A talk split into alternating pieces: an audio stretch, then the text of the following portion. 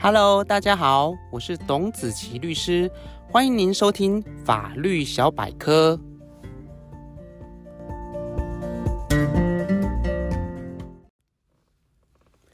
各位听众朋友，大家好，今天要和大家来分享的主题是子女的抚养费该如何分担。父母在共同经营婚姻生活之下，一同照顾抚养子女，通常并没有问题。但是，倘若父母离婚，子女交由其中一方照顾时，他方究竟还要不要负担抚养费？如果要负担，又应该如何来分担呢？根据民法的规定，直系血亲相互间有相互抚养的义务，而且父母对于未成年子女的抚养义务不会因为离婚而受到影响。因此，父母在离婚之后，即使小孩的亲权，也就是俗称的监护，是交由其中的一方行使，那么没有行使亲权的另外一方抚养小孩的义务也会依然存在。那么，关于小孩的抚养义务，如果换算成金钱，每个月应该要负担多少抚养费呢？基于每个家庭的经济能力，对于子女教养计划的不同。每个孩子的抚养费理论上也都不尽相同，但是在通常的情形之下，倘若父母就抚养费的金额无法达成共识，一般就会以行政院主计总处公布的平均每人月消费支出作为参考基准。依据该基准，目前每人月消费支出最高的地区是在台北市，达到每人每月三万元。其他的县市则是落在两万三千元上下。为了方便说明，我们以一对居住在新北市的夫妻王大明与陈小美作为例子。假设王大明与陈小美因为个性不合办理离婚，两人的未成年子女王小明约定交给妈妈陈小美来行使亲权。那么，针对王小明的抚养费金额，就可以以前面所提到的每人月消费支出两万三千元作为参考基准，由王大明来分担半数，也就是一万一千五百元。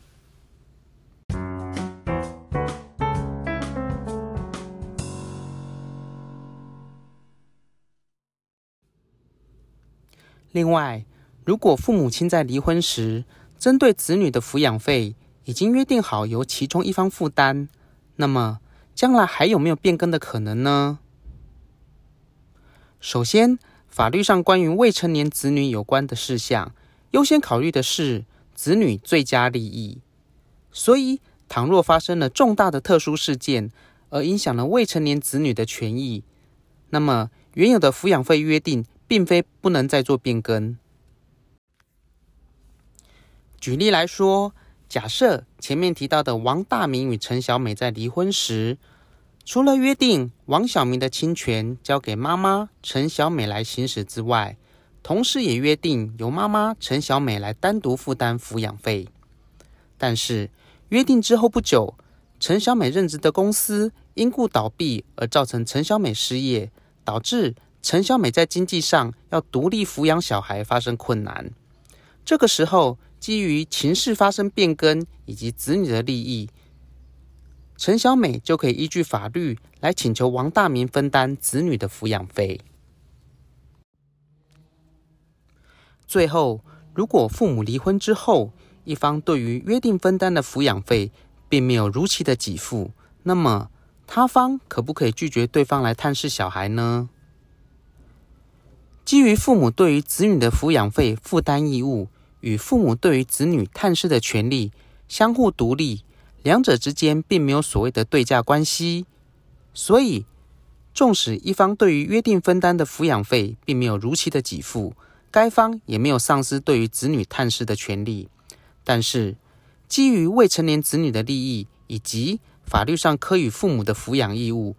对于没有分担抚养费的一方，另外一方是可以依法以自己的名义。或者是以子女的名义，以诉讼的方式来请求没有分担的一方来给付抚养费。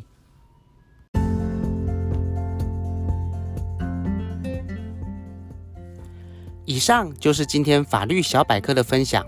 如果您有任何的问题，会有喜欢的主题，欢迎您写信留言给我。如果您喜欢今天的节目，请按下订阅，定期接收最新的资讯。也欢迎您将本节目推荐给更多的朋友分享，让好的资讯可以帮助到更多的人。谢谢您的收听，我是董子琪律师，祝福您有美好的一天，我们下次见。